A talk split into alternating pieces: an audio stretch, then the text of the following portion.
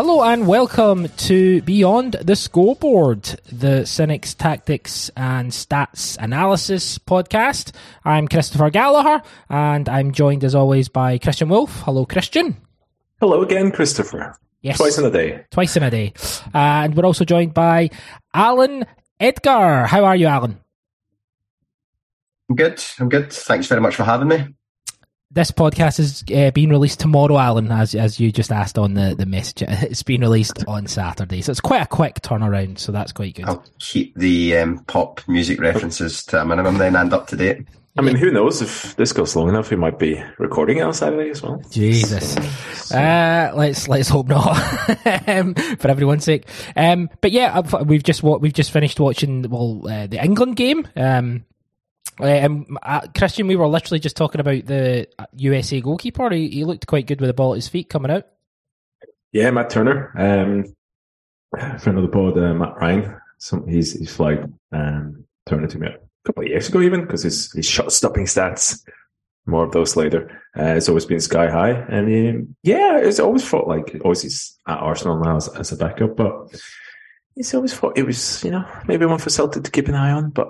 It's probably that train's probably gone. Yeah, probably at this point. Um, Alan, um, as I say, we've just watched the England game. What did you think of it? Like, uh, obviously, the U S A pressed pretty high. England didn't have a lot of. They weren't asking even a lot of questions. They were really pretty damn poor. What's your thoughts? It was a good game. It was quite interesting. Um, U S A were very, um, very tactically astute, but aggressive as well. It was really good to see. Yeah. Um, and Matt Turner, obviously the goalkeeper, a New England Revolution legend. So. Look, if you're looking to get some of the, the young studs from uh, from Massachusetts, just just give me a shout, mate. I'll, I'll set it up. That's that's really weird, but thank you. Um, we, I I, I, thought, I, I, also, I I concur with Alan. I thought it was tactically interesting. There was a lot of uh, dropping on the pivot on the front two. So it just you know, Ange, if you're looking, you know, just, get involved. Do you think he's what? Think he's watching all these games? You'll obviously watch the Australia game, and because obviously. Being a big fan and, and all that and being an ex-manager, do you think he'll watch all of the games or do, do you think but do you know what I mean though, like I wonder if he watches them all and takes notes or he just watches them and just enjoys them and lets them wash over him. What do you think? Christian, we'll start with you.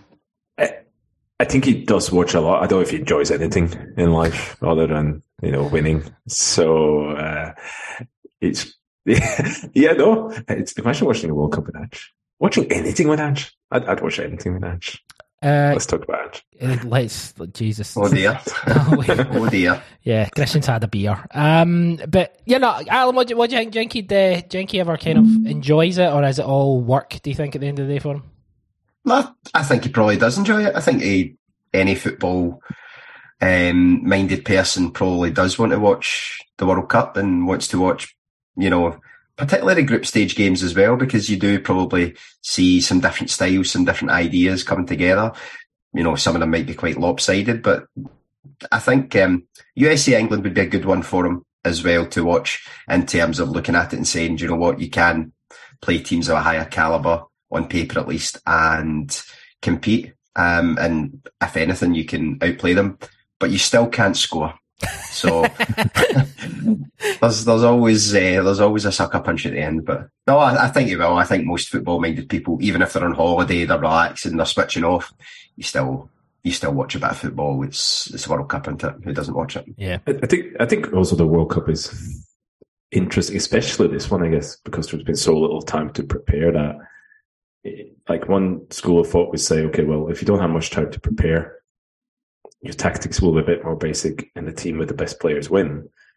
But I also think if you have teams that manage to are tactically astute and manage to execute things in a short period of time, you know, if, if they've had that kind of grounding and worked on it, I, I think you can get a long way in the World Cup um, because of that, because it's a completely different dynamic in terms of uh, a league season. Like, obviously. So I think you kind of saw that today as well in terms of, and also um, I think you saw Canada doing that. It was another really good example of that uh, against Belgium.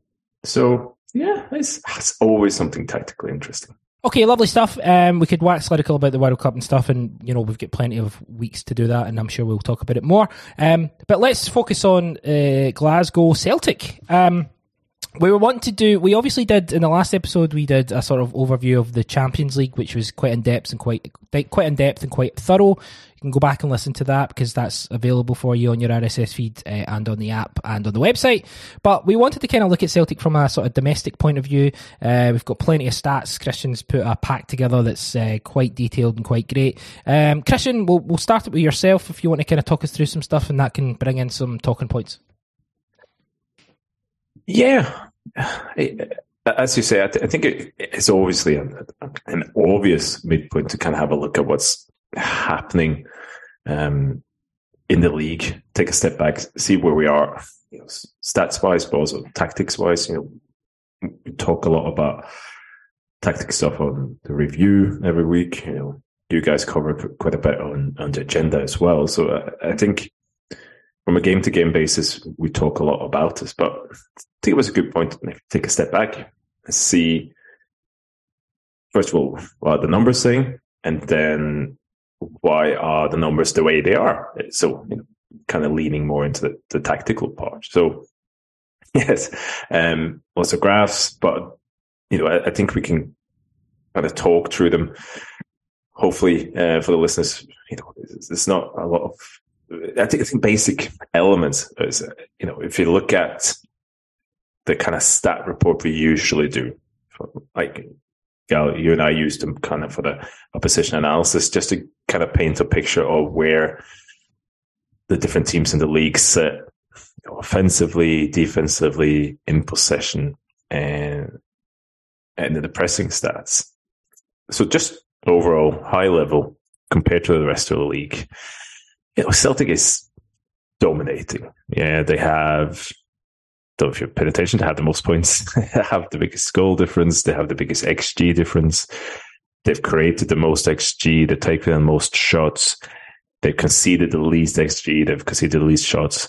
You know, they're, something we'll come back to later a little bit, because I want to talk about is they have the highest average shot and chance quality created, they have the lowest chance quality against.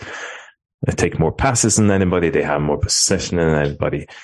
And they're top in, in, in a couple of the pressing stats as well. Um, so so overall, I don't think there is any t- any doubt that Celtic's top of the table, top of the advanced stats, and they are dominating play to an extent. You know, nobody in the league is, is really close to it. So it, that's not a huge, you know, in-depth groundbreaking analysis, but I think the numbers confirm what we see, that Celtic is pretty much dominating in every single area so far. Uh, Alan, is that how you how you're seeing it? Uh, is there, you know, the stats obviously and, and and actually watching it are, you know, similar but obviously different at times. Are Celtic playing to the best of their playing to their optimum? I guess. I think, first of all, I'm happy to accept Christian's figures. Um, so, well done. Thank you. Um, and they are very positive, which is uh, obviously very good. And these discussions are always going to be, uh, I suppose, slightly shadowed or amended by a league position. And that's really positive at the moment, which is really good. Um, so I don't want to be... You know, I, I don't want to come across too clickbaity and say, no, we're not playing at our best. But I think most people watching us, watching us over the kind of the last six to eight weeks would probably accept that we have great resilience. We're creating a lot of opportunities and we certainly should be winning games. But I don't think anyone would go as far to say that we're playing at our best or that this team are playing to their maximum potential. Um, so... I probably would hold back a little bit. It's a great position to be in, to be nine points clear and still potentially have gears to go up. But I would say that's firmly where where I sit at the moment, and that I think we've come through a period in which we've been a, a little bit off potentially, um, maybe not as composed at times, um, and we're still really clear at the top of the league. That's great, but in the same way that we did last year, we tried not to look at the league table and allow that to dominate our thinking. I think you have to look at it the same way this year and say that how how much more can we improve? And I think there's a lot of levels to go up, both domestically and um, and certainly in Europe. Uh, I think there's a lot more to come from this team, but it's a really good position to be in. Absolutely delighted. But from a purely performance point of view, I think particularly in the last six to eight weeks, I think there's a lot more to come from this team, and I think there's a lot of areas in which um, in which we can improve. Christian? No, Alan is, is absolutely right, and even though Celtic is dominating in every pretty much every single stat category, it is a fact that I think they can be better. And one of the things we talked a lot about last season, especially at this time of year, uh, Alan alluded to there, is that Celtic were six points behind, but like the, the advanced stats and specifically the expected points table were showing that Celtic were neck and neck with Rangers, right? You know, the underlying performances were actually slightly better than Rangers, but it's still six points behind. So if you put that out on Twitter, a certain part of Twitter will react to that, which, which is fine. So I think it would be amiss of us not to kind of look at the X points table at, at this point as well, because for me it is, you know, Gal, we talked a little bit about it in the weekly update today in terms of stats. I think that is a good sense check compared to the league table, and it's not the universal truth, and there's kind of, if you want to call it, hidden blind spots in any model. Um, but what the expected points table are showing so far, and obviously I'm, I'm talking expected points, this is, you know, my friend Stephen Russell's expected points table, which he says is better than last season's. So there's a couple of adjustments there, but it is showing that while Celtic has a nine point gap in the league, for expected points to have about a three point one expected points gap down to Rangers. And that is purely on, on Celtic. So, so Rangers is performing spot on pretty much in terms of the points they have and expected points, whereas Celtic has pretty much now taken five point eight expected points more than the points table. So uh, what Alan is saying is essentially right. You know, this this is a team that has won the even games so far this season. They've they've managed to turn some of those draws that look likely draws into wins. And I think, and I don't, you know, we can maybe dive a little bit more into it, but I don't think Celtic is, you know, if, if you break these games down, you see that Celtic is still, you know, overwhelming best team in pretty much all of these games, I think, except for one. But there is a point where they kind of accumulated a, a, a range of games now, I, I'd say, where especially kind of the last, I think it's the last five, where they've taken fifteen points, but X points wise, they've taken eleven. And in, in all of those, you know, they've still had the most X G and, and so on. Actually, you know, spec, set versus Hearts, but there is an element where Celtic have managed to turn not bad performances, but games, you know, late winners. You know, you got the Dundee United game, even the last one against Ross County, where slightly shaky in periods, but they've turned those into wins. So the underlying performances from those games saying, you probably, if you want to call it luck or a bit of random, that they get all fifteen points. But it's because the underlying performance says, mm, maybe you, you shouldn't, quote unquote, shouldn't have. And that, but, you know, another way, you've banked those points now, and you, you are in position where you're nine points ahead. And th- there is a point where that kind of league table starts influencing performances as well, and in terms of uh, especially Rangers. So, no, that was a very long-winded way of saying, yes, Alan's right. Celtic can actually do better. Wait, wait, Alan, if you were to, and I, I don't want to put you on the spot here, but if you were to highlight um, some of areas of the pitch or areas of the team where you've been a little disappointed, does anything kind of spring to mind straight away? Um, yeah, we we seem to give away a lot of penalties, um, which would be uh, which would be something we should work on in training. Yeah, um, yeah, we can. We need to work on our, that maybe. We need, we need to work on our work ethic. Yeah, and. Um, Yeah, jump where arms at our sides. Um, I think, I think the fairly obvious one um, that I think has probably garnered most of the discussion throughout the year has been striker, um, and I think that is a an area where I, I would say I have been disappointed. That's very heavily skewed by the Champions League games, admittedly, um, but domestically, I think it's it's certainly an area in which We've had top performances throughout the um, from everywhere all season. I think this year, though, I think up top, the consistency maybe hasn't been there. Um, and you've seen us swapping in Gigi, bringing in Kyogo. No, I don't think either of them have really made it, uh, made the starting jersey their own without any dispute. And I think fairly legitimately, you'll have people who um, believe Kyogo should start. I probably class myself as, as in that camp. But then when you do have Gigi coming in, he does score goals. He obviously adds a slightly different element to the team. People will then think, well, his goal record is largely the same, so he should get the chance as well. I think what that highlights is that neither of them have really put the debate to bed. And I think ultimately that's probably, as a striker, especially when you play a sole striker, that's probably what they would like to do. Um, I don't think either of them have done that. Um, and now it's good. They've both got a, a very healthy goals record um, domestically. Um, but the levels, particularly uh, in my opinion, that we've seen from Kyogo last year, I think that probably hasn't replicated itself this year. I think he set a standard last year that you hope that then with the improvement around him would then kick him on a level as well. And it's probably not happened to this point in the season. That's not to say it won't happen in the second part, but I think that's maybe an area where I've been slightly underwhelmed. I think a lot of um, a lot of the heavy lifting, particularly in some of the bigger games, has probably been done by um, other areas of the park. So I think if there's an area that I would like to see an uptick um, from kind of December the seventeenth onwards, it would certainly be in that striking areas. And no, it's just my opinion, but I would like to see it from Kyogo because I think his, his ceiling's much higher. I think he's a player that can offer a, a lot more than probably what we've seen from um, you know July through to November. Let me let me before we bring Christian in, let me ask you this, Alan. Um, why do you think they're both? Why hasn't that answer uh, answer? Why hasn't that question been answered? Because I, I you're one hundred percent right. The question is still live, I guess. Um, Kyogo's got twelve and uh, Gigi's got ten. I don't think, you know, as just a kind of just me watching the games, I don't think either either of them look particularly confident at this point in time. They both look a little bit like they need to score.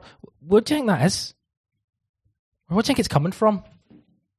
Well, I, th- I think I think they're two very, very different types of striker, um, both in playing styles and also what appears to be an attitude. Look, we only see them, you know, once, twice a week um, for ninety minutes, or if even that, you know, seventy minutes, whatever it is. And Kyogo, I, I think it's quite clear Kyogo has had a dip in form. Um, it, it, it just doesn't appear to be.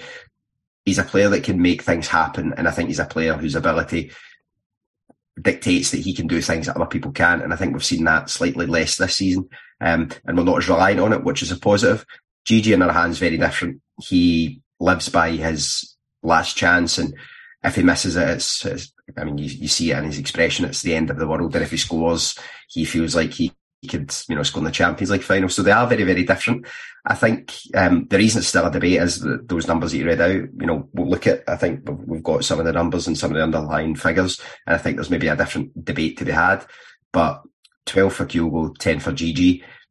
Historically, I think Celtic fans, we, not even Celtic fans, football fans, look at it and, and like to see a striker that's, you like one to have twenty goals, and you like maybe one slightly lesser striker who accepts that position, who scores four or five. And that is the accepted hierarchy. Everyone's comfortable with it. It makes you feel comfortable as a fan. It probably makes the strikers feel comfortable. And it's almost this acceptance that you have one player who is the de facto starter, and the only reason he won't play is if he's being rested or it's a weaker team.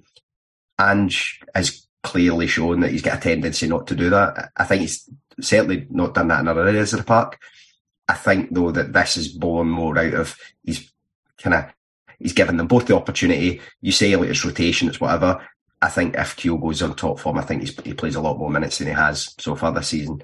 Um, I think he has been rotated a little bit more to bring him in, bring him out, try and just get him that little bit of sharpness, not run him into the ground. But if, I think, you know, we look at who's played the kind of as much game time this year. I think if Kyogo was in top form, I think he would have certainly played a lot more minutes, and Gigi would have probably found his minutes a, a bit more limited. So it's a comfort thing, I think, for us as fans. That hierarchy of guaranteed starter and reserve striker, it, it's not really worked out that way this year. But they're both getting, you know, they're both eating, uh, if, if you'd like to use that expression. So, you know, it's all good. Christian, you want to come in? Yeah, I think the first reason why it's maybe not clear cut for a lot of fans. I mean, I mean, as you can imagine, for me, for me, it's crystal clear. But it, it, it is a good reason because when Gigi comes on, he he scores a lot. Like he he he does do that. And the other part, and I, I think Alan's right in terms of that consistency, that run is a lot down to the rotation. But then you go, why is the rotation happening? I think, yeah, partly is because maybe one striker doesn't seem to be firing. But I think the rotation was always going to happen at this before, before the World Cup. So one of the interesting parts for me after this is how much do Ange rotate because there's no Europe, and how much does that come into his decision? And the other point I'll mention there is, as you say, we got some stats basically just on the league, and I think the Champions League is, you know, fair enough, plays into this discussion, I guess, because if you look at just the league, for example, Kyogo's got ten league goals so far on an X G of seven point eight. So, you know, on average, uh, over a big enough sample, you, you you wouldn't expect him, you know, he's overperforming essentially in the league. He's got two more goals than the X G would would indicate. And Gigi is pretty much spot on in the league. Uh, I think he's slightly, but I think he's got something like five point seven uh, from, from six non-penalty goals. But then you have, because Kyogo has almost two X G in the Champions League, and they're obviously huge matches, huge moments that he didn't take. And also Gigi is also underperforming in the Champions League. So if, if you look at the league and Champions League together, they're pretty much scoring exactly on the X G. Like Kyogo's got nine point six X G, ten goals. Gigi got seven point three X G and seven goals. So for all the... And I think this is a, a nice kind of... If, if you put your eyes and your... No, not narratives and such, but you, you put, you know, the, the stories around those two straight purely up against the stats, you would say, oh, these these players are not taking their chances. You know, there's something's a bit off here. And while that's true in the Champions League, it's it's kind of been like made up from in the league, if you see what I mean. Kyoko is scoring, he's going actually scoring slightly above his X G over the whole season, but because what has driven a lot of this debate is always the Champions League, which is fair enough, you know, because those huge moments, they're huge games. And if you're not that a goal in the Champions League is quote unquote worth more than three against Dundee United, but in in the minds of, of most of us, I guess, it's what you remember, and it's Champions League where the disappointment has been, is where you wanted to, to push on. So it is an interesting... So you could say, look, Kyogo's just been unlucky because he's overperformed in the league and he's underperformed in the Champions League. And if, if it's vice versa, we'd be talking about Kyogo, you know, being you know, a legend. You know, he got two, three goals in Champions League. He managed to push Celtic into the last sixteen. But unfortunately for him, the goals came in the league instead. Now, it's not as easy as that. It's, it's you know, it, it, it because... There might be in every sort of advanced stats and in models, there is, you know, there's, if you're going to call them grey zones or black spots in terms of is Kyogo snatching at his chances a bit more in the Champions League because it is Champions League, because it's, it's a bit more pressure, it's because of opposition. Maybe, like, you know, that's a good, there's a theory. Another theory is like, it's just purely land, random when you score and when you don't score. And and not to sound very like a fence sitter, there's probably somewhere in the middle. So, but none of those overall, none of those strikers are scoring any less than quote unquote they should be overall the season so far. Pretty much spot on.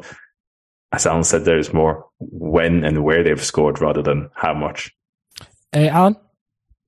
Yeah, I, I think just the other thing to maybe add into their domestic performances is the variance in those levels. So. You mentioned that, obviously, hat-trick against Dundee United, that's always going to be an outlier. That's the kind of thing that, you know, a striker's lucky if that happens once in the, you know, once every couple of years. Um, so that's not, as much as they would like to say that's the standard that they would like to meet every week, that's just not going to happen. I think, though, what you do have between them both is a a wide variance in where the levels are. And I think there's always a... I think I always give a lot of credit to wingers in that they're allowed... Alan loves wingers. Sorry to jump in, but you love wingers. You, you stand up for them and you defend them. And I applaud you, Alan Edgar, for that. I think wingers, for example, are allowed, you know, their range of performance can be much wider than, say, a centre-half. A centre-half, you have to be solid or really, really good. There's nothing below that, whereas wingers can be, you know, you can drop in the game, you can drop out. Strikers are a little bit different. I think strikers in Ange's system are a little bit different because they're asked to do probably a lot more. And I think one of the things for them both this year is that it's not just about looking at the, you know, the highs, you know, Dundee United hat-trick for Kyogo, for ex- example, it is about looking at their overall consistency and performance level. And I think they probably have both maybe suffered a little bit that that variance is maybe just a little bit higher. You know, you want to maybe bring that minimum standard up a little bit. And I think where they both have maybe struggled a little bit this year is just how you connect with, you know, look, we're talking about guys that scored twelve and ten goals. Let's not be overly dramatic about it. But you're talking about how they link up with other players, how much they involve themselves in the overall play of the team. And I think, you know, I think Gigi, there's a narrative that he's a penalty box striker and that he's lethal in there. You know, that that's positive, that's good. And, but for Kyogo, he is about getting more involved in the game. I think they both have struggled a little bit with that connecting play a little bit, holding it in, dropping off and then going again. I think particularly for Kyogo, you know, I think that's maybe elements of the game where you would like to see them clean it up a little bit so that, you know, that that that twelve goals positive, but you can then add to that, you know, a little bit more in terms of the creative side. Um, you know, again, it, it feels a little bit, uh, maybe a little bit negative when we're nine points clear to be saying, you know, you'd like your strikers to do a little bit more, but it's just about those standards. And I think when you see the ability that Kyogo can play at last year, you want him to get back to that level. And I think if he does, then it's, it's going to be very difficult for Gigi to get in the team.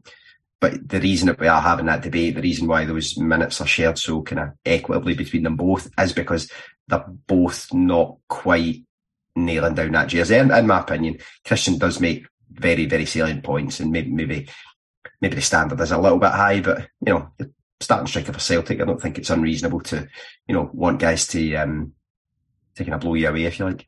Yeah, I think one of the other things I would say, sorry, Christian, just, just before, is um, neither of them have excelled against Rangers.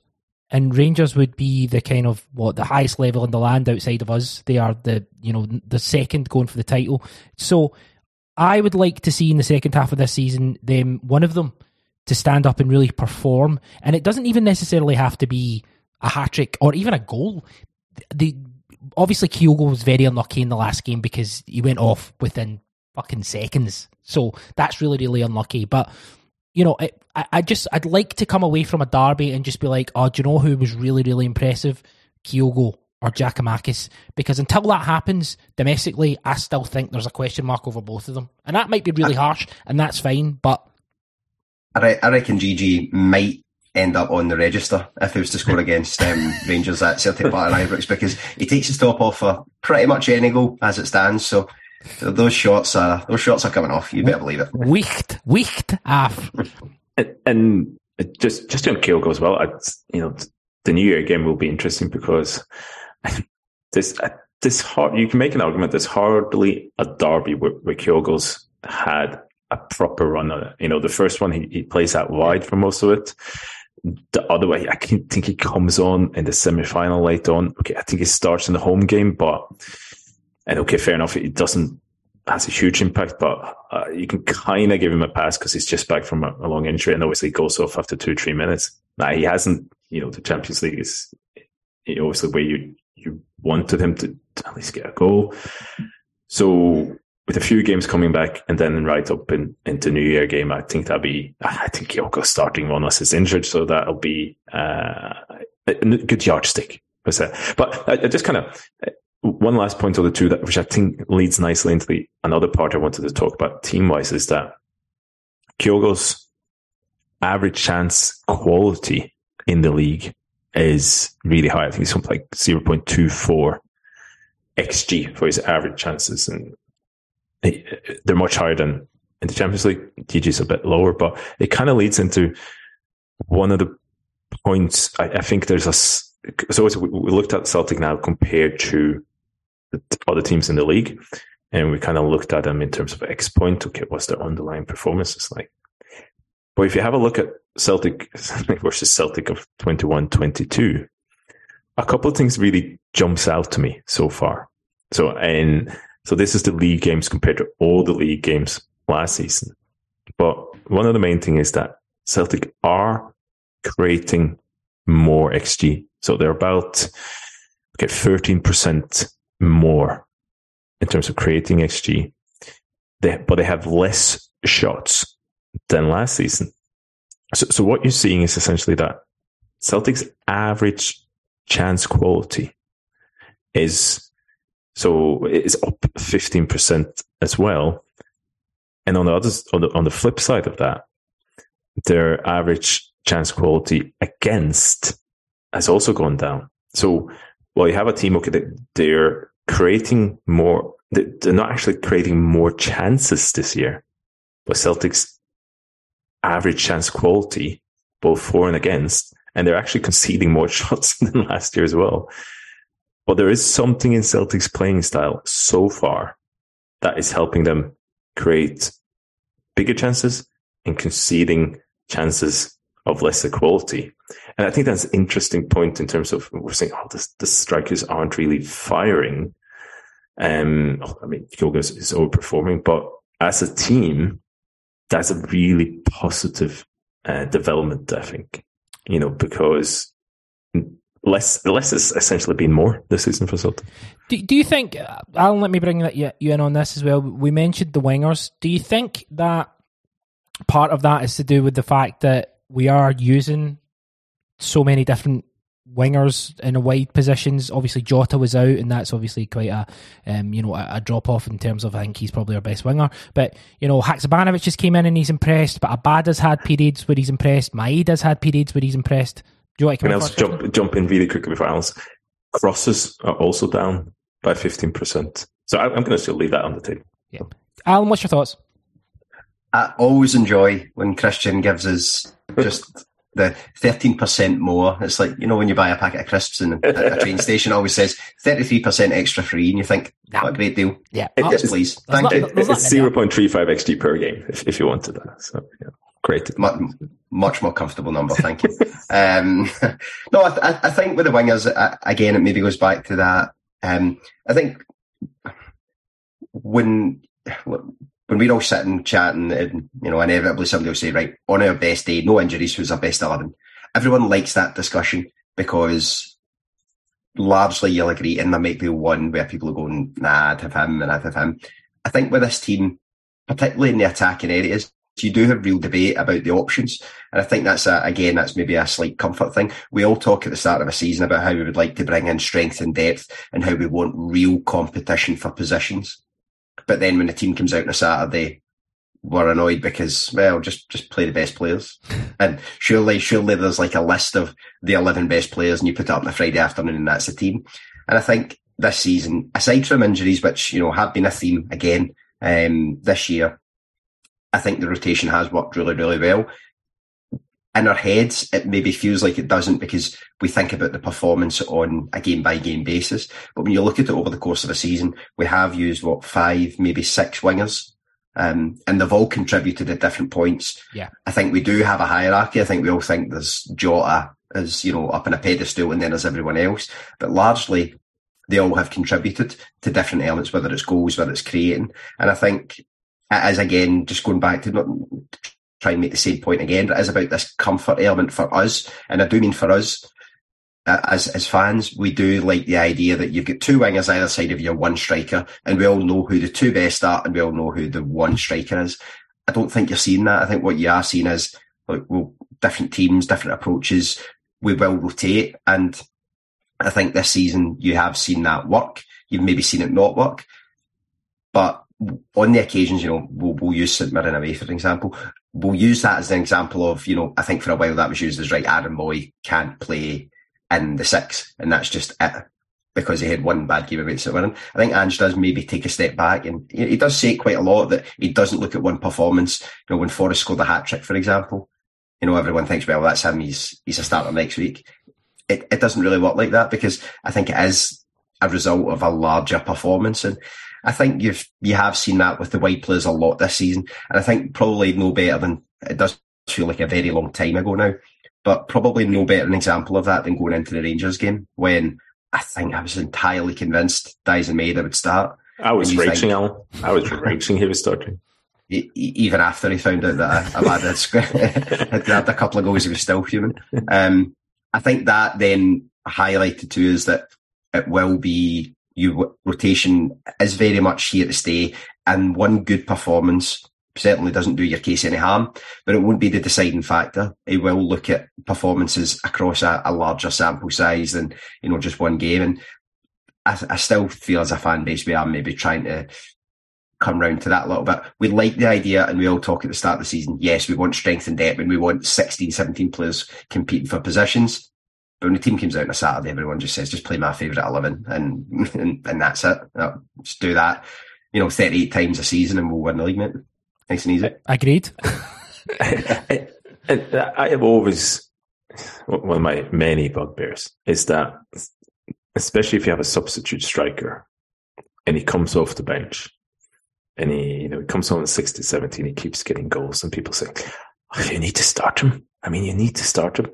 And I mean, the absolute logic in that, probably from the striker himself, is of that opinion, but you also go, see, if a player is coming in on at a certain point in the game and is really performing, in one way, it's quite illogical then to, to change that and put him in from the start of the game. I know it's not as easy as that, but I think that's kind of what it, Alan is absolutely right. I, everybody loves putting the best eleven in, but the best eleven will change based on, even if you strip away rotation and injuries, it will change based on the team you face, right? You know, and I think what's really nice with, again, God, we talked about this in the weekend update, the winger situation now is is a really nice blend of different qualities, and they're players that the those five wingers bring something different to this.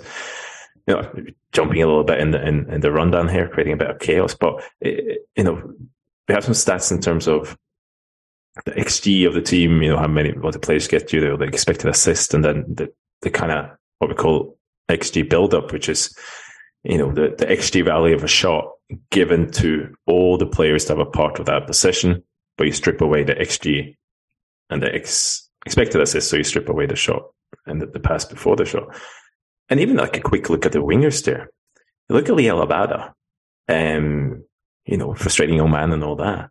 But he's actually, in terms of X G, the, the quality of chances he gets to, he's splitting Kyogo and Gigi right now in the league. He has more X G per ninety than, than Gigi. And Gigi's X G is high, right? Very high. But then suddenly there's a big drop-off down to, to Jota, who's almost... It, it, Jota is fifth in X G, but he's almost like one-third of Abada's X G. And then you have Daizen Maeda, who's is a bit behind Jota, and then you have uh, Hakšabanović, which is even lower. Uh, James Forrest doesn't make this table because he hasn't played that much. But again, he, he's he's a player that gets, if you look at, if you you know strip away any sort of minutes, James Forrest gets to a lot of chances in, in the time he's played as well. But then you go to look at, okay, who's who's creating and, and how are they creating? And then you have players like Jota and Hakšabanović who's who's setting up more chances than, say, Maeda. You know, the, the last pass before that. And if you go a step further to look who, how who's involved in the build-up before the last pass, again, Hakšabanović and Jota is involved in so many possessions, and Abada as well. But then you can take it all the way but down to, so, so who's pressing a lot? Who do you think is pressing a lot? It's Daizen Maeda. He's pressing more than anybody in this team. So, but all those kind of, I know there's a lot of numbers there, but there's numbers, who gets the chances, who sets up the chances, who's who's involved in the build-up, who does the defensive stuff. And the wingers are just all over, almost all over the place in terms of the ranking. And in, in, in a team like Celtic, you maybe, in any team, you think like, okay, if you play as a winger, you'll have a certain stat output. But in Celtic, for the wingers, so different in terms of what they do in different defensive, possession, creation, shooting. And for me, that's it, leads into what else. I, I think that's a good thing. Is it a case of, you know, they've all got different qualities uh, that they're bringing to the table, and therefore when it comes to a specific game, it's like clunk click, you just put them in and they'll, they'll do their thing, Alan? I think I like the idea of that. I like it in principle. It sounds great.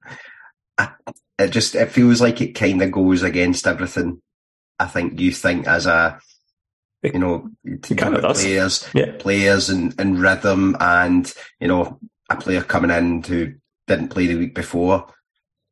There is a comfort thing to playing regularly, and I think, like, when you're playing two games a week, I don't think it's as big an issue. I think the second half of the season, though, it does, I don't want to say it becomes an issue. If you don't play on a Saturday, say you don't, you know, you're unused substitute one Saturday and you've got a whole week, the then pressure to then try and start in that next Saturday game is huge, because if you don't, then that's potentially two weeks where, you know, you're, you're not making an appearance. Again, all the things that I probably say in an agenda on a Monday, it's good for competition, and the only way to get there is to work hard in training. That's great, but there are only eleven, eleven spots, you know, two wide spots if we're talking about the wingers, and I think it's it can be quite difficult. So the, the plug and play thing is good when you are playing against, you know, without being disrespectful, you know, you're playing against one of the bottom six teams in the league.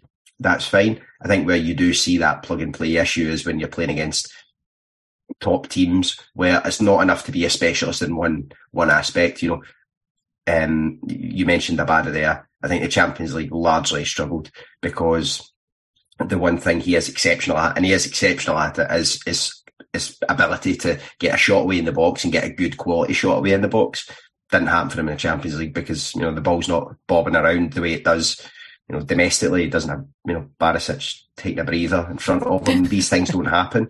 Um, Jota, you know, much more comfortable role. Hakšabanović, much more comfortable, wants a lot of touches. Champions League doesn't have as many opportunities to, you know, take a touch, drop it off, and then get it back again within thirty, forty seconds. So I think that's when, when you start to go up the levels, that's another one of the challenges that you face, that you can't be good at one thing and, you know, rely on that. You need to be a much more rounded player.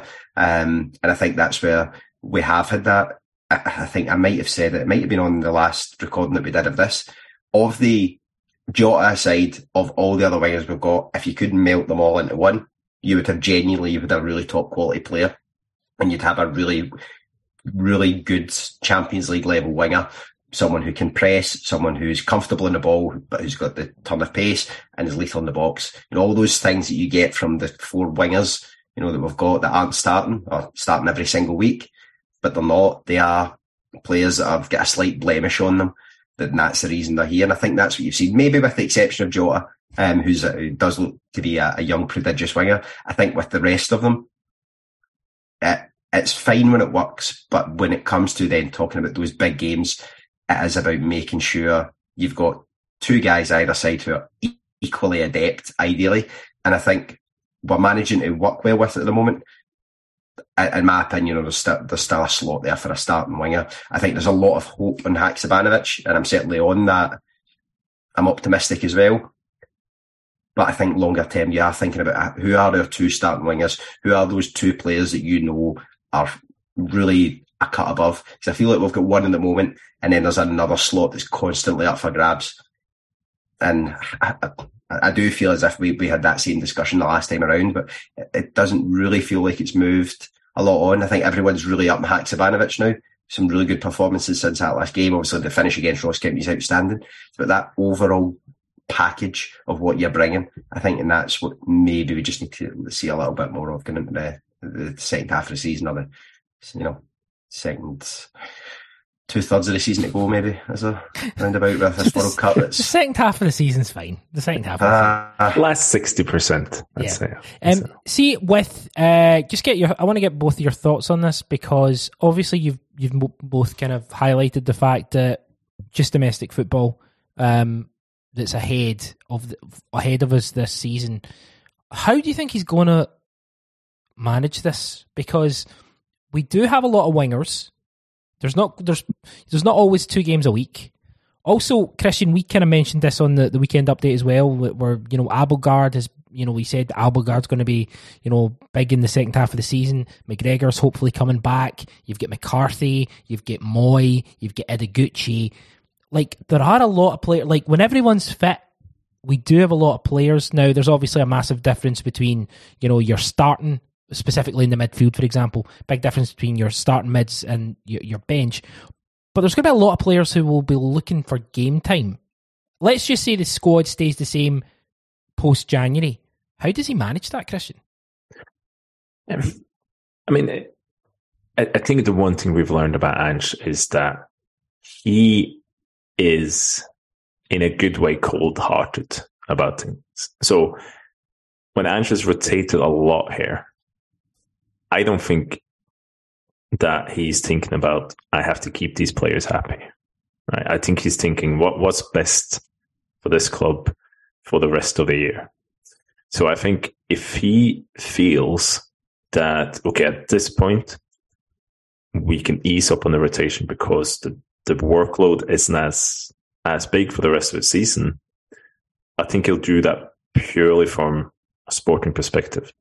And if he puts, if people gets a bit annoyed because they're not playing, he doesn't strike me as a manager who will care that much. Not that he's completely emotional. Maybe he's completely emotional. But, um, but so, so I, I think he will go with that. But that doesn't mean that it will cause, not friction, but I, I, I will be really surprised if he rotates as much as he has done. And I, and I think that's specifically... Um, maybe not. Maybe not so. Maybe it is wingers, but I'm thinking like the fullbacks, and to maybe a lesser degree the wingers, and also that kind of the last spot in the midfield. Maybe it's a slightly better rotation, and that will mean, as we, as we talked about, whereas we'll, maybe we'll come back to it in terms of who's actually played minutes this season. There will be obviously less minutes to go around. And I don't think he'll spread it like that. I don't think Ange cares, roughly, but I, I think it might have a knock-on effect of some people in that squad going, I'm not getting a game.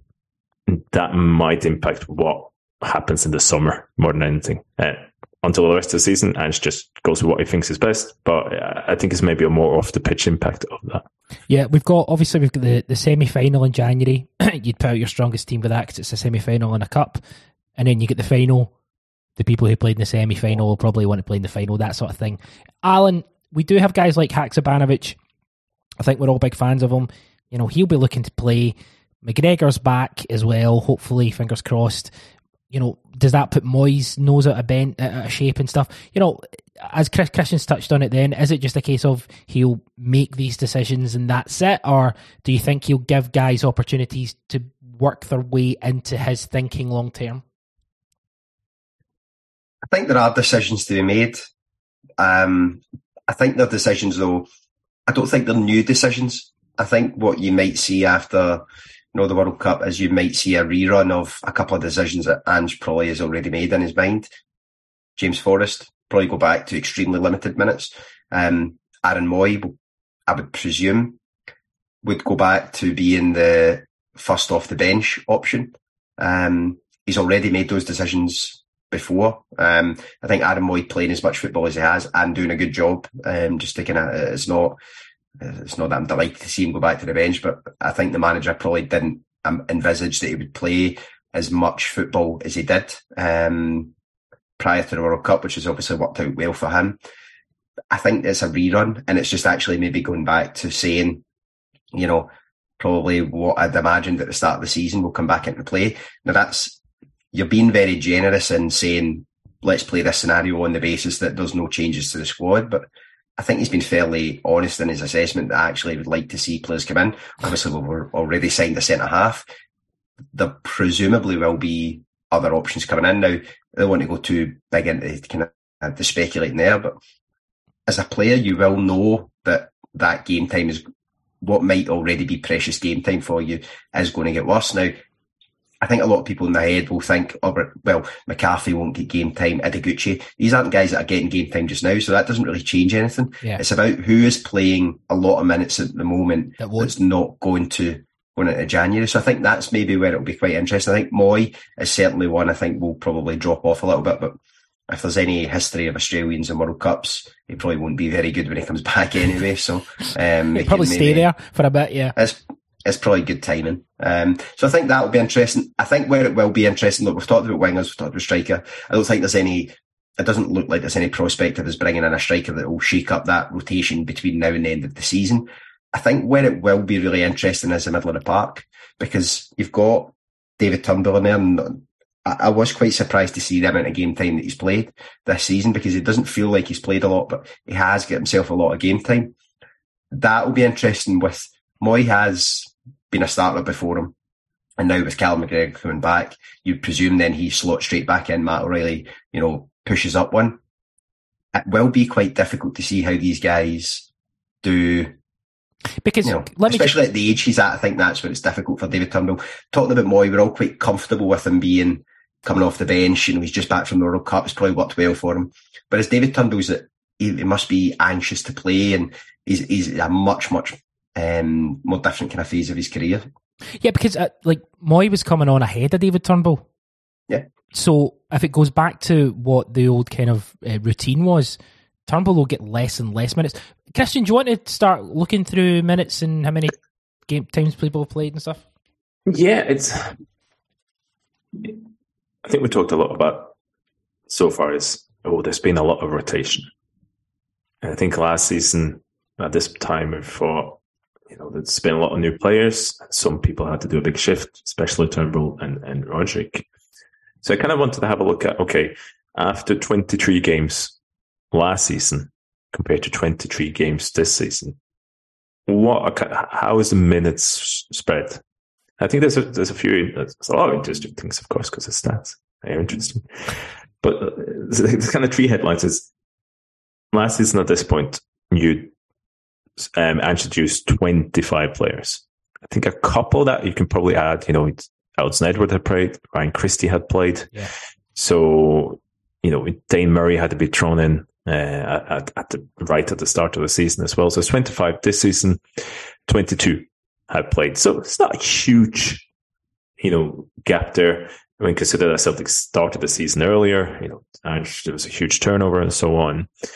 But where it kind of starts, you kind of paint a picture of what's happening is that last season at this point, six players had played less than two percent of all possible uh, no, total minutes. All right. So you had Liam Scales, Micah Johnston, Dane Murray, Bolly Bollincolly, of course, Gigi and James McCarthy had all played less than, you know, two percent of all of it. This season, it's only, it's only two players. It's only James McCarthy and, and Abildgaard, which has played less than two percent of all minutes. Take a step up. If you look at players with played less than three percent. Last season at this point, it was eleven, which is a lot, right? Because you have a lot of players that had little cameos. So uh, um, in addition to the players I mentioned there, you had Albion Ayeti, Nia Beton, James Forrest, Ismail Asoro, uh, all had less than three minutes, three percent at that time. This season is only six. So the, the players that kind of make that bracket is Stephen Welsh, Bernabei, Starfelt, and, and James Forrest again. So what you're saying, while there's been a lot of rotation so far, the nucleus, there's more of a core of players. And I think you kind of, if you maybe put a, a line at Anthony Ralston has played this, he's played with the sixteenth most minutes.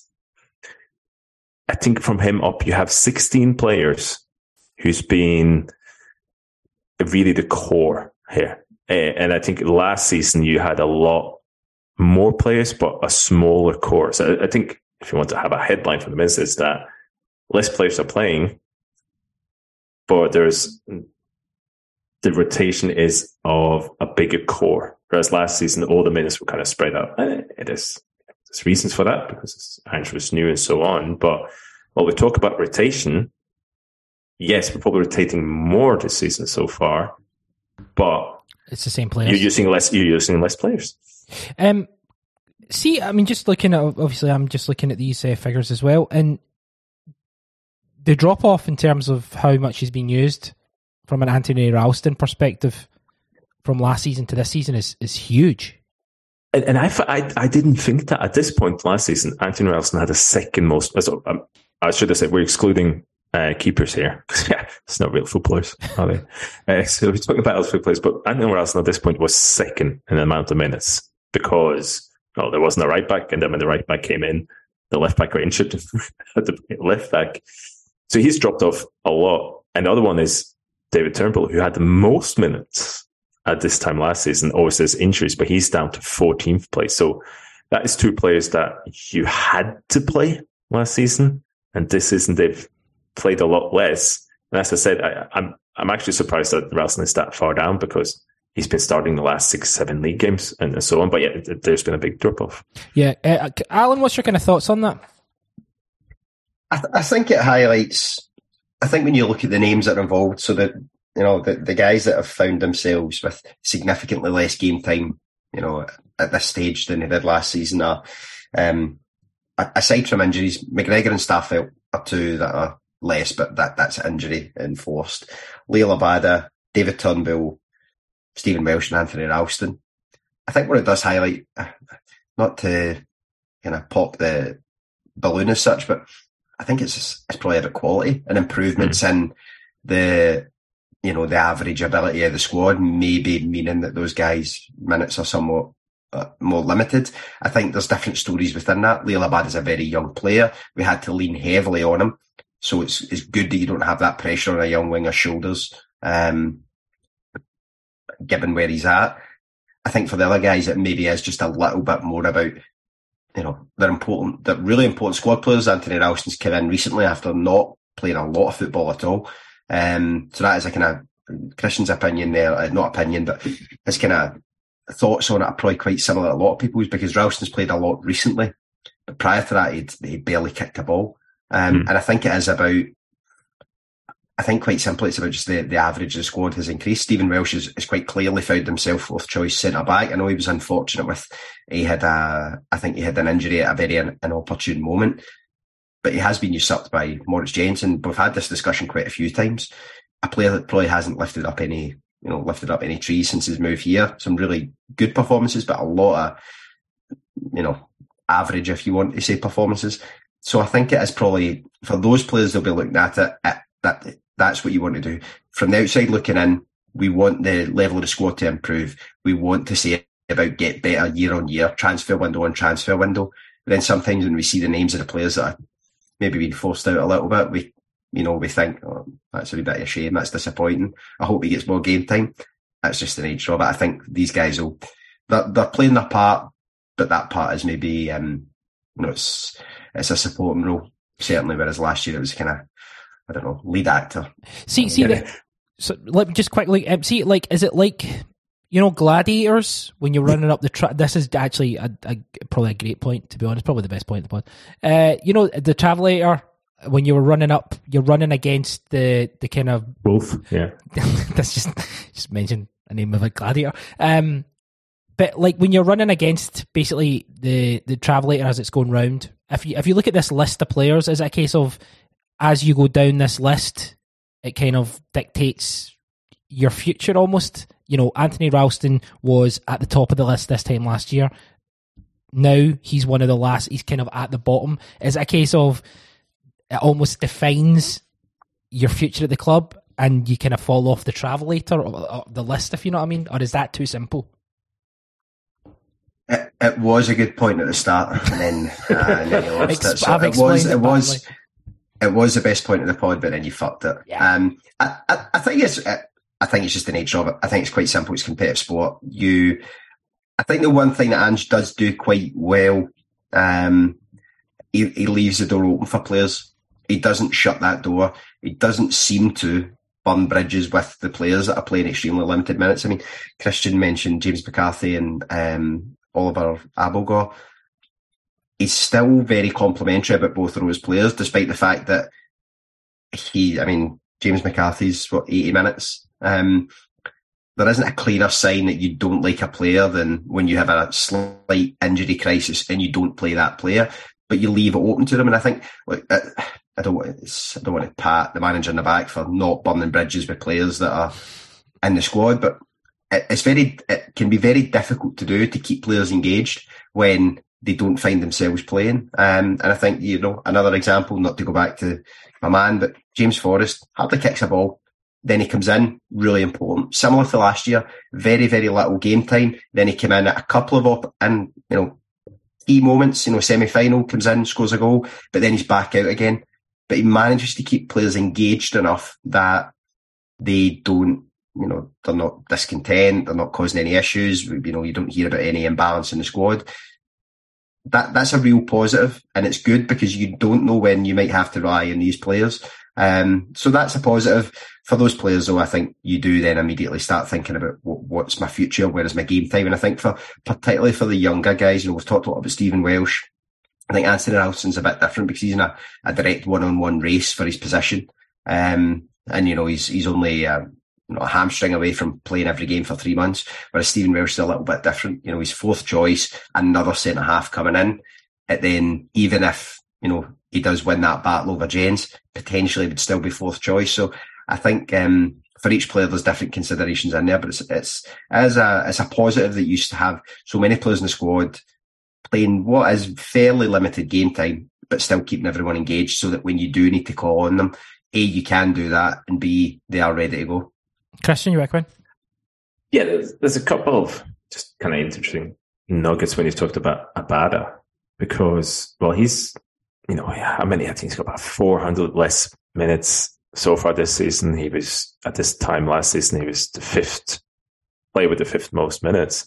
The interesting is he's actually played in two more games this season. So as Alan says there, he's he's he still has a really important cameo, you know, best supporting player, if you want to put it in an Oscars term, rather than, you know, being having to be the starring role. It, it kind of, I don't know, I don't know really all about it, how if he's if he wants to play more, if he's not more frustrated. And as we talked about, the Champions League is, is one point, but he is, when he comes on in the league, you know, he's very important cameo sometimes. But I think the story of the season so far, what we talked about that rotation, is, is seen so clearly in some of these stats around the minutes, because it's the rotation. And if you look at the top, you know, this, we haven't actually mentioned who's who's played the most minutes this season so far of our yeah. two players. It's, it's Matt O'Riley, right? He's He's got the most minute, and just behind him, which I did find surprising, was Cameron Carter-Vickers, because I thought, oh, he's been out injured this season. He's played the second most minutes yeah. of all Huddersfield players. And then after that, you got Greg Taylor, third. And then you got other one, Moritz Jensen, who's played the fourth most minutes. And again, that doesn't quite compute in my head. And then Rio Tate's in the top five. But if you look at last season at this point, so Matt O'Reilly's played seven hundred, uh, one thousand seven hundred thirty-five minutes so far this season. Last season at this point, there was four players who had played more already. So again, as Alan said, that there's more rotation, but I think there's also a sense of more rotation because you have quality replacements. You have a better quality of backup in most positions. And what we talked about, okay, can Celtic do a little bit better? And maybe they're overperforming a bit. Every single metric, we're going to call on that so far this season, have Celtic doing better than last season. So this is all in context of there's more rotation, but the players you're putting in, they're better. And even with all that rotation, the team is performing better. And the unknown of this is, okay, maybe the, the second part of the season, will we see more rotation? Will we see more consistency? I hope we will. I think we will. But I think there's still a sense of this showing a sign that this is Celtic is getting maybe not quite just there in terms of the squad wise, but the squad is getting healthier, and you have the opportunity to do that rotation and not see a real, a huge drop off in performance, especially not a drop off performance to where the standards were last season.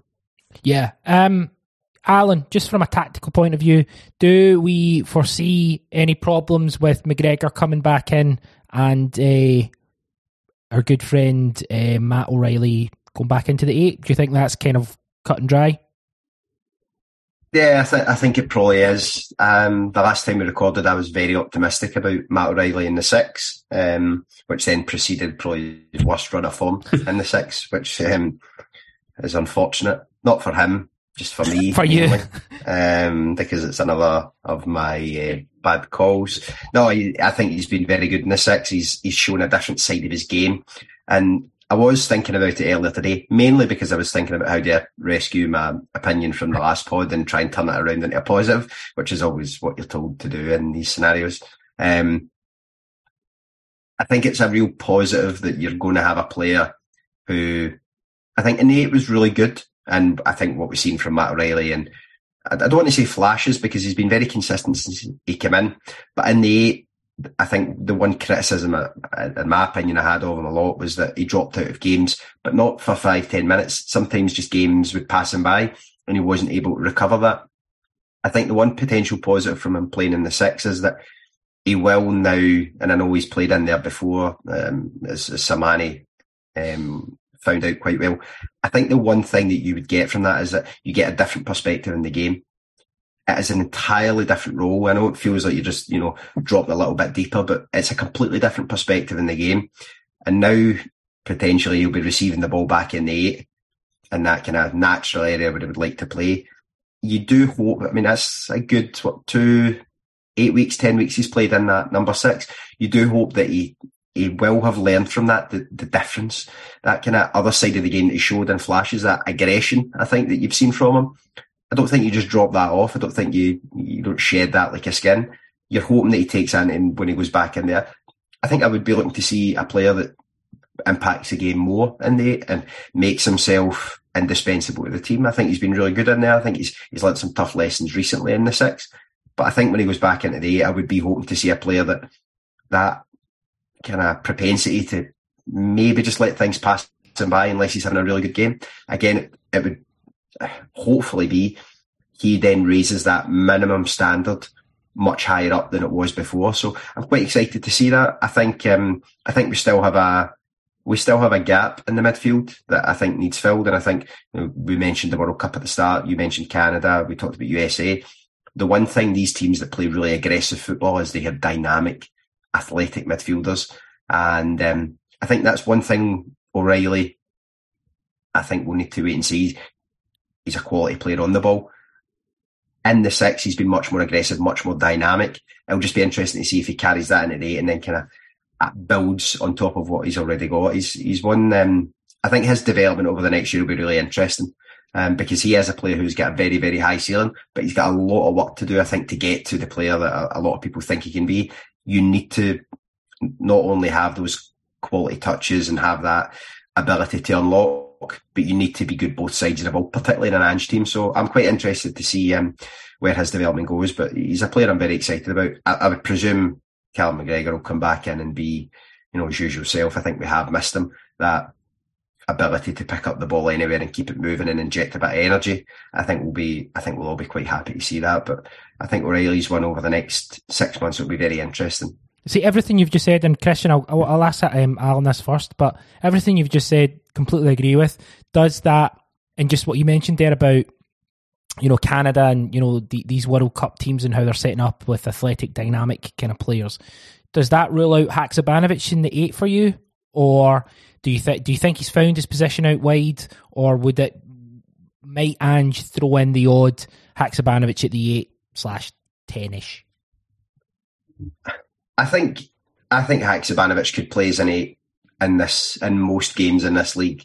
And I mean, actually, Christian probably will come in and talk about Hakšabanović. He's actually a lot better off the ball than I had imagined, certainly because he does do a lot more work off the ball than um, he, he struck me as a luxury player. I don't think, though, that it's his natural position. I think if you were wanting to play more central, which I would like to see, because I think he is a, a player who... incredible touch, very quick feet, can play in tight areas. He's more a ten, though, I think, than than probably an eight. Um, and I think it would be fine. I think he would do, a, I'm, I'm sure he would actually excel potentially in their domestic games. I think the question that Ange would probably ask himself, though, is, is that something I would do in a big, big, say, European game, home or away? Would I be comfortable putting him in there?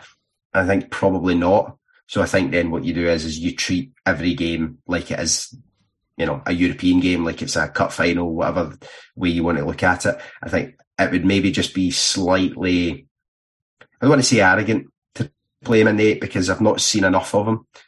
It, it would look like, I was about to say it would look like jamming a number ten into a number eight, but we did that for half of last season and we won the league. So um, I, I, I don't think he is. A, I don't think he's a, a, an eight in this system. That athletic player, both sides of the ball. I think. Um, I think he wants to play higher up. He wants to be in the luxury side of the ball. So I think he's probably more a number ten or a winger. Hopefully a winger, because it would solve us a really nice big problem. Um, I don't think he'll he'll see himself in the eight regularly. Uh, Christian, your kind of thoughts on O'Riley, Hakšabanović? Yeah, I mean, first of all, Alan's kind of he's talking about his Matt O'Riley opinion there. Uh, I follow the, the words of the great philosopher Lemmy, and I say, double back down, double down, Alan, on your opinions there. Um, okay, so oh, sorry. um, so there's a lot there. I mean, start with Hakšabanović. I I have a real like thing or a penchant for putting players, especially in the midfield part, maybe players who've done a certain role and put them in a slightly different role because they, they bring qualities from one position into another one. And I think that's kind of a nice alchemy sometimes. You know, I think Callum McGregor is, is, is a good example because he, he didn't start out as a six at all. And he had, he was more of an eight, more of a winger maybe.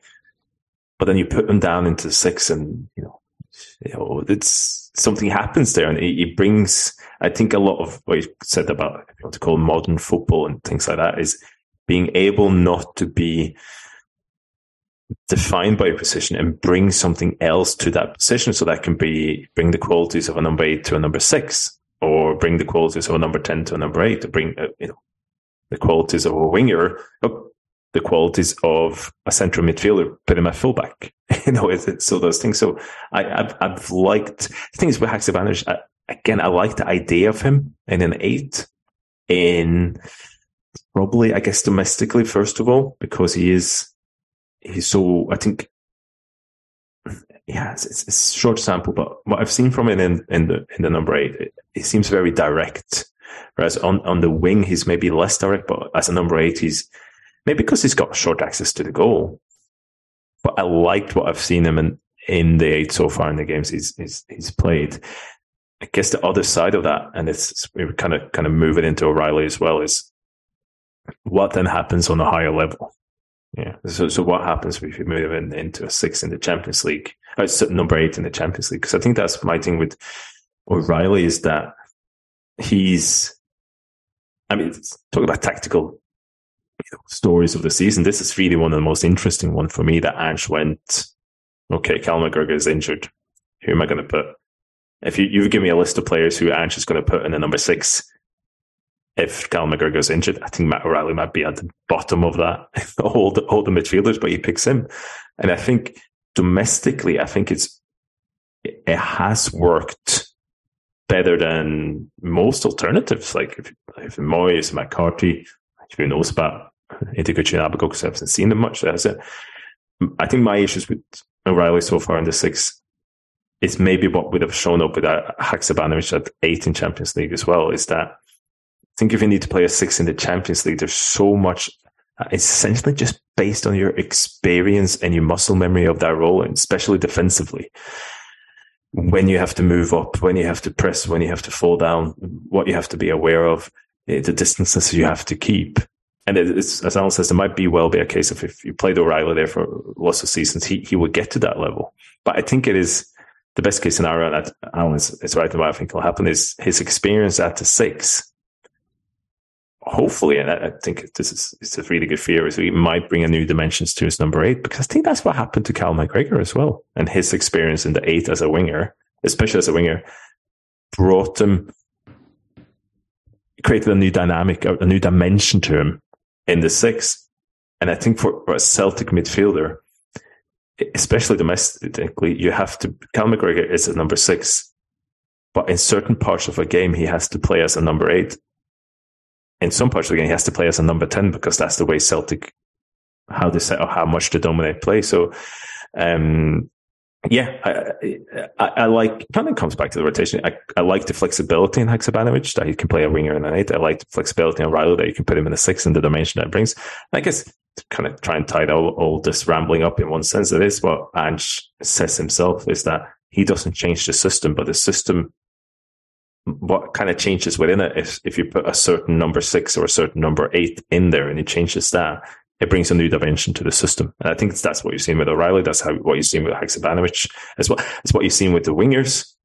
We put different, it's what you've seen with the strikers. You can even extend that to the fullbacks. It's because having a, a game with Ralston at fullback and Juranovic is very different. So, yeah, I, I don't really have an end point. So somebody please stop in and say something. It's because otherwise I'm just going to ramble on. So. Alan?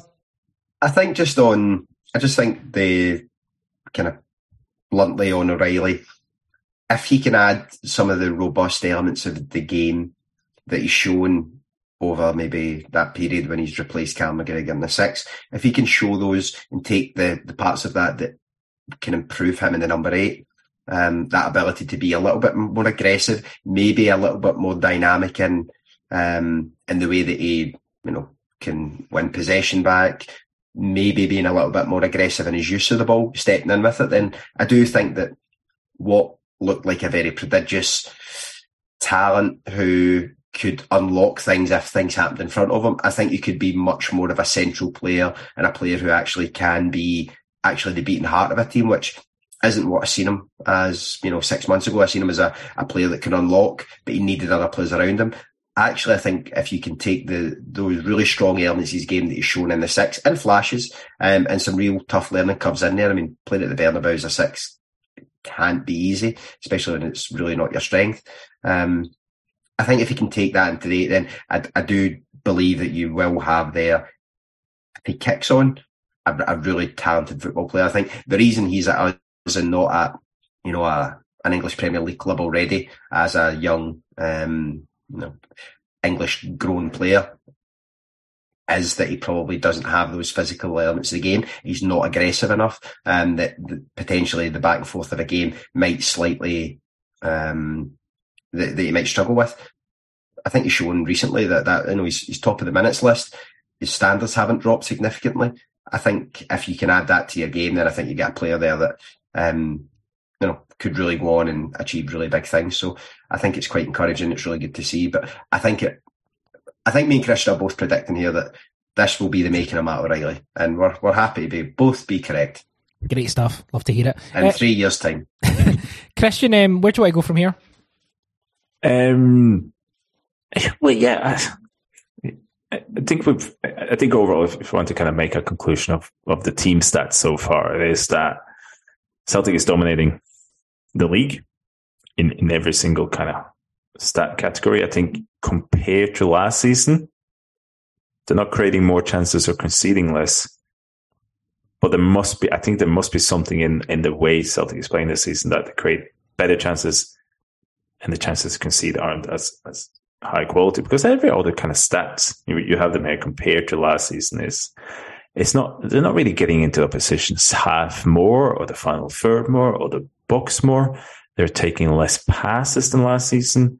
Um, you know they're, they're kind of keeping the ball slightly less. They're taking less crosses. There's less dribbles. There's less tackles. Um, so, but there's something within this where Celtic are creating essentially the end product of what Celtic is doing in both ends is better, you know, better chances at the front, and they're not conceding as big a chance. So all that points to a really healthy situation. There is that thing about expected points that essentially I think mostly come from the last five games where Celtic are still, apart from the Hearts game, but dominating. But they have kind of, they kind of, over those five games, you've, maybe except from the Hearts ones, they're still the most likely winner. But I do think if, if you keep doing those games, you will eventually lose points. lose points eventually anyway, right? But uh, I, I think that's just a little flag to put up that, that there's improvements here. And I think Celtic's, what we call it, mentality or re- resilience, or, you know, we don't stop, essentially, has that pushed Celtic over the line? Is that kind of intangible pushed Celtic over the lines in those games? Yeah, I, I think it, it has. But at the same time, you can you rely on that in every single game?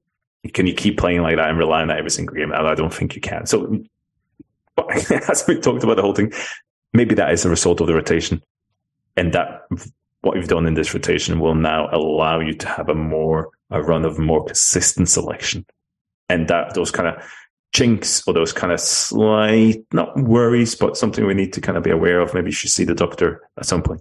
It, maybe that'll be fine, right? Because because you have a more consistent approach and your kind of underlying output will improve, and that makes the likelihood of dropping points a lot less. So I think that's, you know, overall Celtic deserves to be where they are. Um, they are overperforming slightly, but there are, you know, plausible explanations for why they're doing that, and there's there's there's sound, I guess, optimism that they can actually kick on and they can keep this rate of results because their underlying performances will actually improve. Uh, Alan, is there any other kind of tactical kind of points that you want to kind of raise?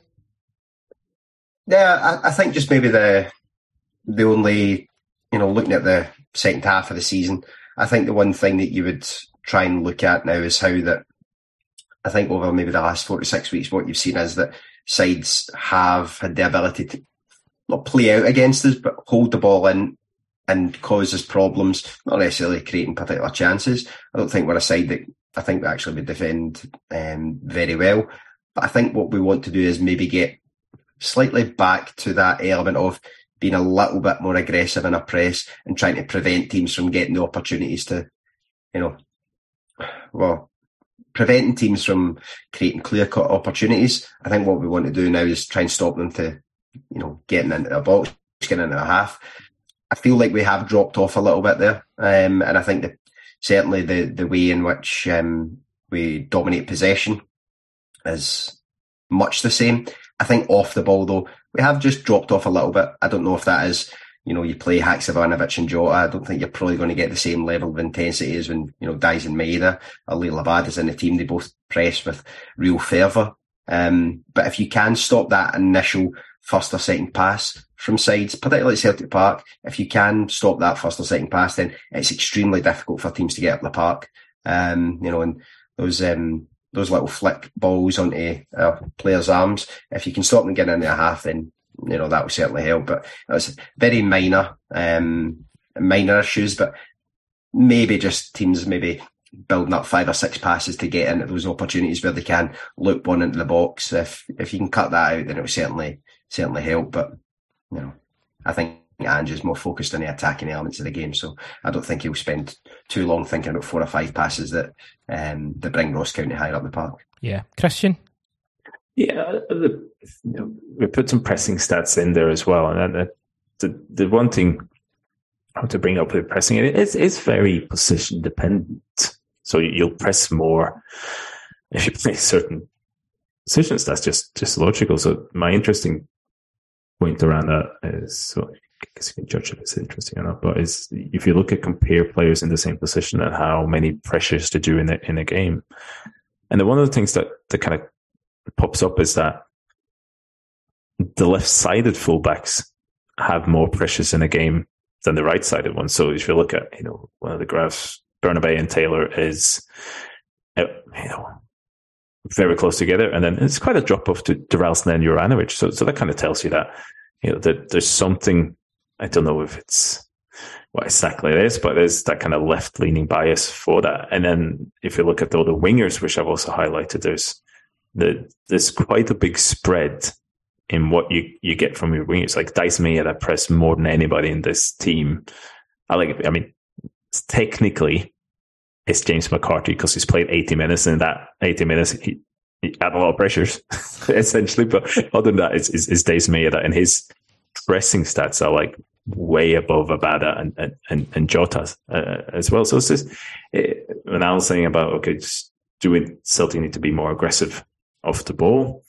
Um, there's definitely a, a bias against the left-hand side in terms of, especially at the, Celtics kind of, you know, as far as me and Al have done this tactical podcast, I think we've always talked about the left-hand bias when it comes to Celtic attacking, creating, and now also seemingly pressing as well.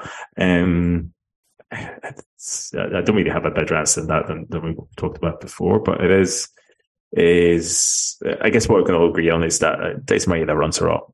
Okay, so, so there's the in-depth tactical analysis in terms of the pressing. Very good, very good. Yeah. Um, shall we wrap it up there? I, I, I think so, yeah. I mean, it's it, as we say, it's it's it, it's a good to kind of have, take a step back, see where we are uh, from a team perspective, who's actually played. One of the most interesting things I did here was like, who's played the most minutes? I was like, ah. Uh, but I think it all ties into that concept of rotation, but rotation with a, a smaller core of players. But even with all that, and even with the fact that Celtic, yeah, they've eked out some victories where overall underlying performance was taken a bit less. This is a team that's dominating in every single department. It's a team, but at the same that has, you know, at, at least one or two gears to go up. So I think overall, it's, it's you know, everything in the stats is is positive. And while we try to ignore the, the real table as much as possible, just the fact that Celtic are nine points ahead, if Celtic would go, say, they take a couple of more points than Rangers before the derby, and if they go and win the derby, it'll be fourteen points. And at that point, I mean, not that stats become irrelevant, but if you're fourteen points behind, for example, in early January, all that really, I think, affects performances and perf- affects the outlook of the rest of the season. So there's a scenario here where Celtic can put this to bed, you know, regardless of what was all the stats really early, if they keep going on the next few games, and if that kind of trend of kind of eking those victories out can change the complexity of the whole season, like more than half the season, uh, the first few games. Yeah, absolutely. Um, we will uh, do uh, the next Beyond the Scoreboard, I think we'll do will be a, a mailbag episode, and we'll take your questions. So we've got uh, yeah, we can answer your direct questions. But this has been absolutely fantastic as always, Christian Wulff. Pleasure, sir. For the second time today, the pressure is all mine. Lovely, lovely stuff, Alan Edgar. It's uh, a joy to record with you, sir. Thank you very much. Next time we'll have played Aberdeen away, Hibs away, and Rangers away. So there will be a much more, um, hopefully teams will have come at us at that time, so hopefully we'll be a bit more. Yeah, absolutely. Um, we'll obviously have the transfer committee as well, so we might still go over some of these kind of stats when Christian's talking about, you know, players to bring in, et cetera. But this has been superb. Uh, from Christian Wulff, from Alan Edgar, from myself, Chris Gallagher, this has been Beyond the Scoreboard, and we'll speak to you down the road.